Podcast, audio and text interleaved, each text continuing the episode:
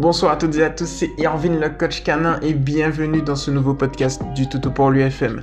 On est aujourd'hui le 26 novembre 2021, il est actuellement 18h08 précisément et je suis véritablement heureux eh bien, de vous accueillir dans un nouveau podcast qui sera dédié aujourd'hui à Léa. Salut à toi Léa, merci de ta confiance. Allez, je lis ta publication, let's go. Bonsoir. Petite question. Combien de fois par semaine laissez-vous votre chiot seul et combien de temps?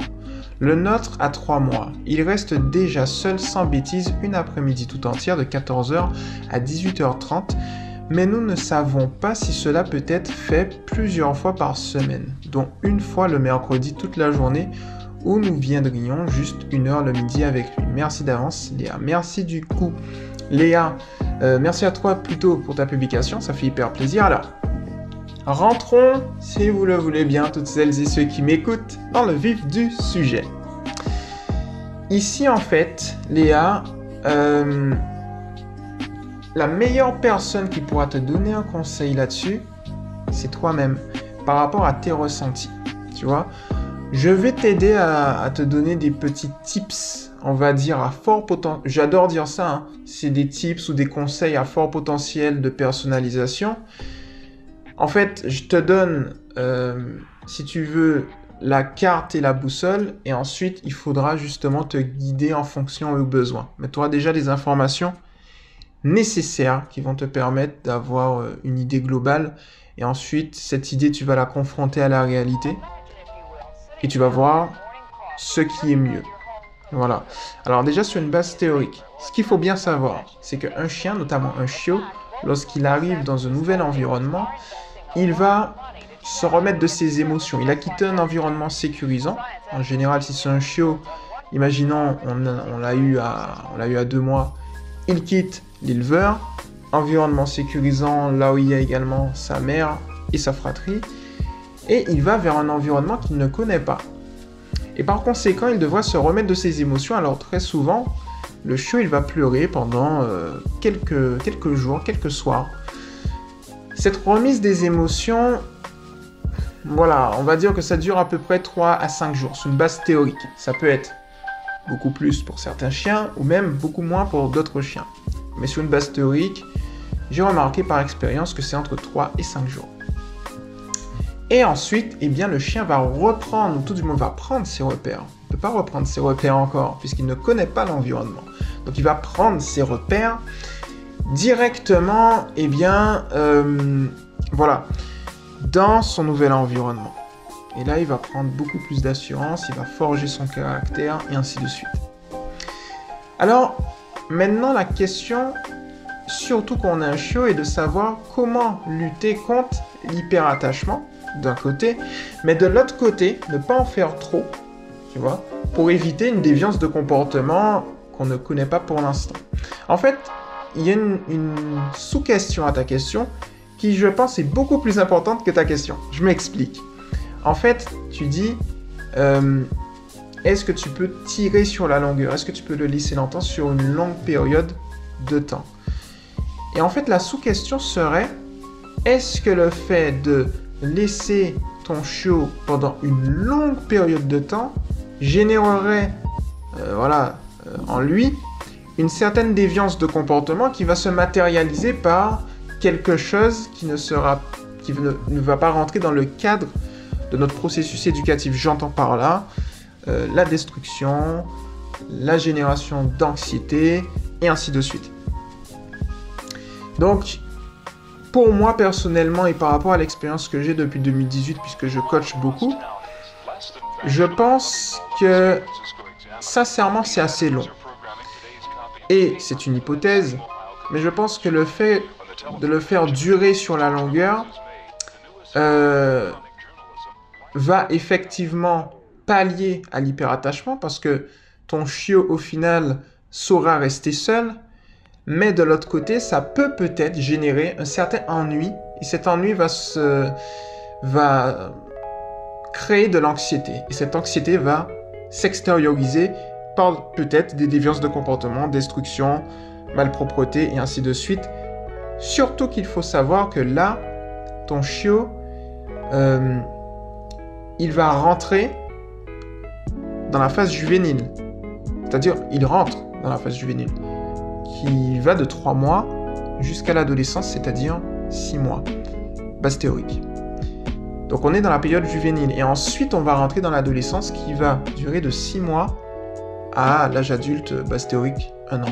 En fait, souvent, les gens font l'erreur de dire que le chiot rentre dans l'adolescence dès 3 mois. En fait, non. Le chiot rentre dans l'adolescence à partir du moment où il y a certains mouvements au niveau des hormones. Et c'est là, c'est à partir de 6 mois à peu près, qu'il rentre dans l'adolescence. Et c'est d'ailleurs là, dans ce cas-là spécifiquement, qu'on peut user de la castration, de la stérilisation, qu'on met ça sur la table, ce sujet-là.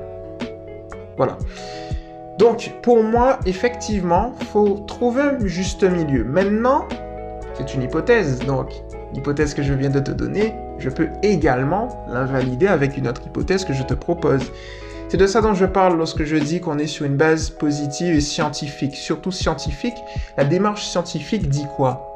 Eh bien, on a un problème, une problématique, des pistes, on essaye de voir ce qui peut marcher ou pas. Et donc, le ou pas est très important parce que il faut le mettre en lumière et c'est ce que je fais. Comme ça, ça te donne des pistes. Et c'est à toi ensuite, en fonction de tes ressentis, de tes retours par rapport à tes tests, par rapport à l'état émotionnel de ta chienne, parce que ni moi, ni personne, ni toutes celles et ceux qui m'écoutent sont aptes à pouvoir te dire mieux que toi ce qui est bon pour ta chienne. Tu es la mieux placée pour ça. Tu vois? Voilà. Donc maintenant, euh, le nôtre à 3 mois, il reste déjà seul sans bêtises une après-mentière, 18h30, mais nous ne savons pas si cela peut être fait plusieurs fois par semaine. Donc une fois. Alors, le truc qui se passe, oui, effectivement, vous m'avez peut-être grillé, je relisais parce que j'avais un petit trou de mémoire, donc du coup, je me suis remis dans le bain. Alors, en fait, euh, la seconde hypothèse est la suivante.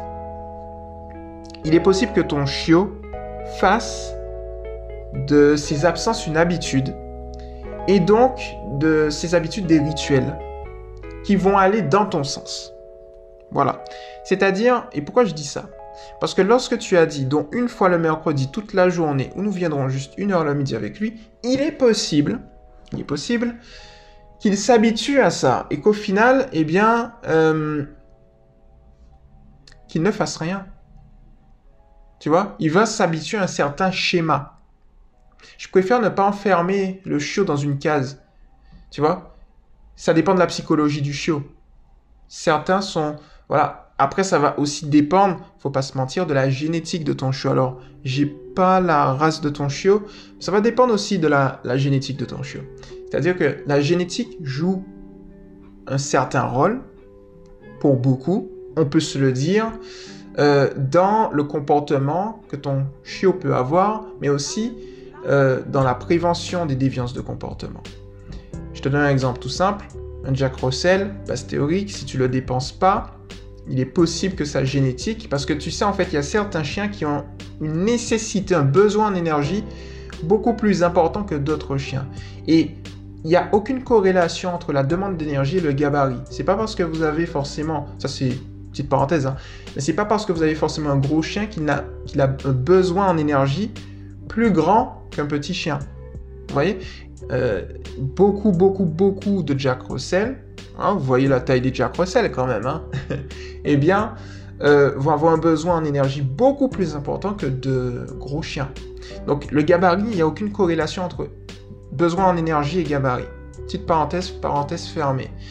Mais maintenant, effectivement, en fonction de la race de ton chien, en fonction du quotidien, en fonction de sa dépense en énergie, en fonction des activités qu'il va faire, en fonction de son alimentation, en fonction de son, de été émotionnel, eh bien ton chien va adopter ou pas certains rituels euh, sur une longue période de temps ou pas. Voilà un petit peu la deuxième hypothèse qui aussi, il faut se le dire, invalide l'autre, c'est-à-dire que c'est les deux polarités pour moi, mais les deux coexistent. Et c'est à toi maintenant de dire, ok, on est plus sur la première, on est plus sur la deuxième, et ainsi de suite.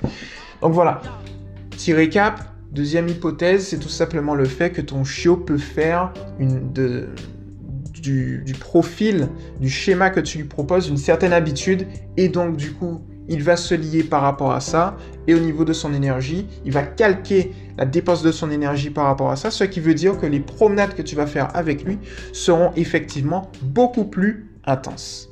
Parce qu'il devra, boum, retirer, notamment le mercredi. Si tu le fais le mercredi lorsque tu retournes, si je me trompe pas, à 18h30, imaginons tu fais une promenade, ça va être beaucoup plus punchy parce qu'il aura su par habitude garder cette énergie, il aura su canaliser cette énergie. C'est une hypothèse. Voilà. Maintenant, mon avis personnel par rapport à ça, c'est euh, d'expérience, le truc qui se passe, c'est que comme tu vas venir uniquement à midi, déjà il va faire peut-être des rituels, tu sais, euh, d'arrivée. Donc, il faudra faire très attention au rituel d'arrivée, même de départ, partir comme si de rien n'était. Lorsque tu le vois trop excité, il faut attendre qu'il se calme et dès qu'il est calme, lui donner ton attention.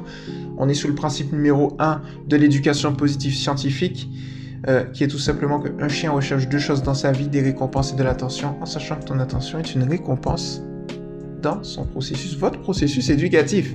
Et donc, je te conseille vraiment de bien observer, tranquillou. Mais d'avis personnel, je pense que à tester. Je dirais à tester. Je m'avance pas trop à tester parce que, comme je te l'ai dit, je peux te dire ça et je ne suis pas dans la psychologie, dans la tête de ton chien pour savoir ce qu'il pense. On essaye d'anticiper, hein, c'est ça l'éducation.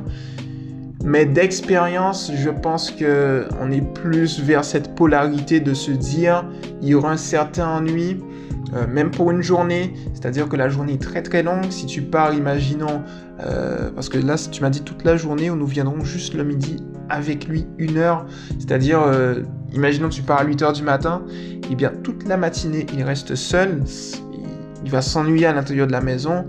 Tu viens entre midi et 13h, ensuite tu repars jusqu'à 18h30 ou 17h.